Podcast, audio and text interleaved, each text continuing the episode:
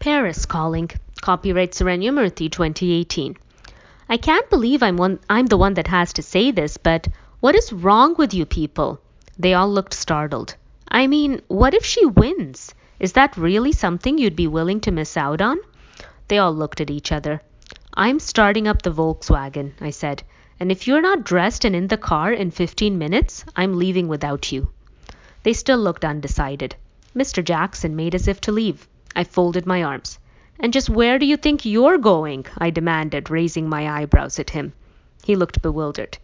You've taken so much from this family, Mr. Jackson, I remonstrated. Isn't it about time you gave something back? Thirty minutes later, we were on our way to the Four Seasons. I'd never tell Mom, but I get a real kick out of leading the motorcade. Stevie was beside me. Mr. Jackson was squeezed in the back seat between Mom and Dad. Don't ask me why. Maybe it was the only way the seat belts would fit. They have laws about that here, you know. Anyway, Mr. Jackson looked mighty uncomfortable and gave vent to his displeasure. I haven't been this uncomfortable since I was his age, he grumbled, gesticulating at me. I offered to let you ride shotgun, Stevie protested, looking over her shoulder. Your brother's driving scares me. Mr. Jackson jutted his chin at the speedometer. He's under the speed limit, Dad grumbled. Atta boy, Dad. Way to stand up for the old flesh and blood there. We arrived at the Four Seasons in one piece, much to Mr. Jackson's relief. We made it to our table just in time for the show to begin. Allie didn't win the prizes, but she did get honorable mention. When she got up on stage and her, eyes fell on the five of us, her face simply lit up with joy, and not just because the White House Chief of Staff had come to her award ceremony. She beamed and smiled and waved. The MC had a heck of a time directing her attention to the certificate. After the ceremony, Allie came up and hugged us all. Mom and Dad said how proud they were of her. Stevie squealed, and the two of them made dolphin noises that only they could understand. I rolled my eyes while Mom and Dad looked on knowingly. Allie turned to Mr. Jackson and spoke in her normal voice. Mr. Jackson, I'm so glad you could come, she said with her most winning smile. Mr. Jackson shook her hand. Wouldn't have missed it for the world, he murmured. Allie turned to me. She socked me on the shoulder. I told you they'd make it, she said. I stand corrected, I assented. I stand corrected, I assented. I held Allie back. Listen, you're my sister, and I can't let you make a fool out of yourself, I said. She looked perplexed. Grace Kelly did not invent the Kelly bag. It was invented by Hermes in 1952. She just made it famous. Allie's eyes widened. Are you sure? she asked. I have it on the world's highest authority. Who? Nora Ephron. Oh, Allie paused, looking momentarily confused. She wrote Sleepless in Seattle, You've Got Mail, Stevie prompted, causing Allie's eyes to light up in delighted recognition. I drew her back down to earth with what I considered more important details. She was also Bob Woodward's first wife, I said, and the post was dedicated to her. Oh, Allie accepted this rock solid evidence of Nora Ephron's credibility. Her eyes lit up again. She aimed her index finger at me. Oh my God, she explained. She exclaimed. You love me.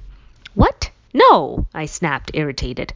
I just want to make sure that unlike failure to launch over here, I, gestured at Stevie, you actually leave. Allie burst out laughing. I want to be mad at you, but I have to admit that was a pretty good shot, Stevie reflected. We watched Allie proceed towards the panel of judges. I headed into Allie's room. Hey, I said. Hey, she said, fixated on her laptop. Listen, I was in the coffee house today when you had your meeting with the rep, I said. She looked up and her eyes widened in horror. Don't worry, I didn't hear what you said, I assured her. I left as soon as I heard. Can I tell you something that I could never tell Jason? She looked less worried but still anxious. It's just. I let out an exasperated laugh. I mean, what could possibly be the negative consequence of telling me something? What did you think I would do? Withdraw? Cut you out of my life? Never speak to you again? She laughed at the absurdity of these options, and I felt relieved.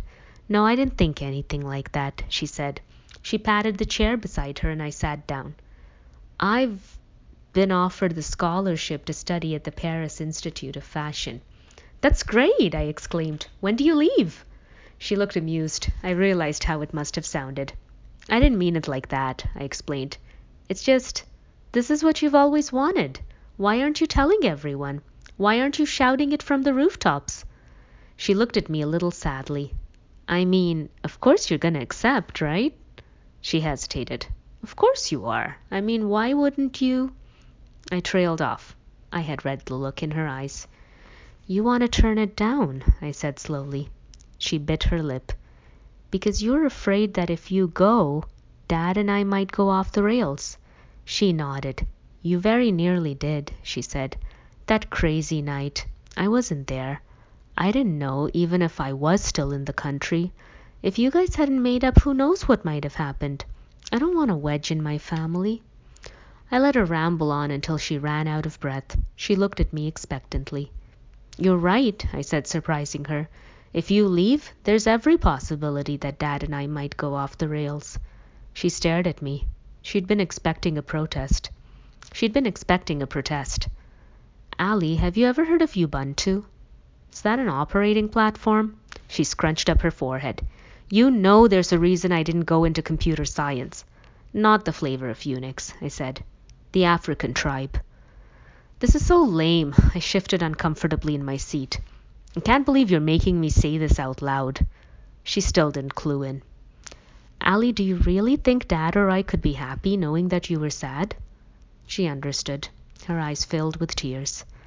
I can't just leave you to it, I fretted. She fretted. I always said McCord's first. That also means we don't hold each other back, I reminded her.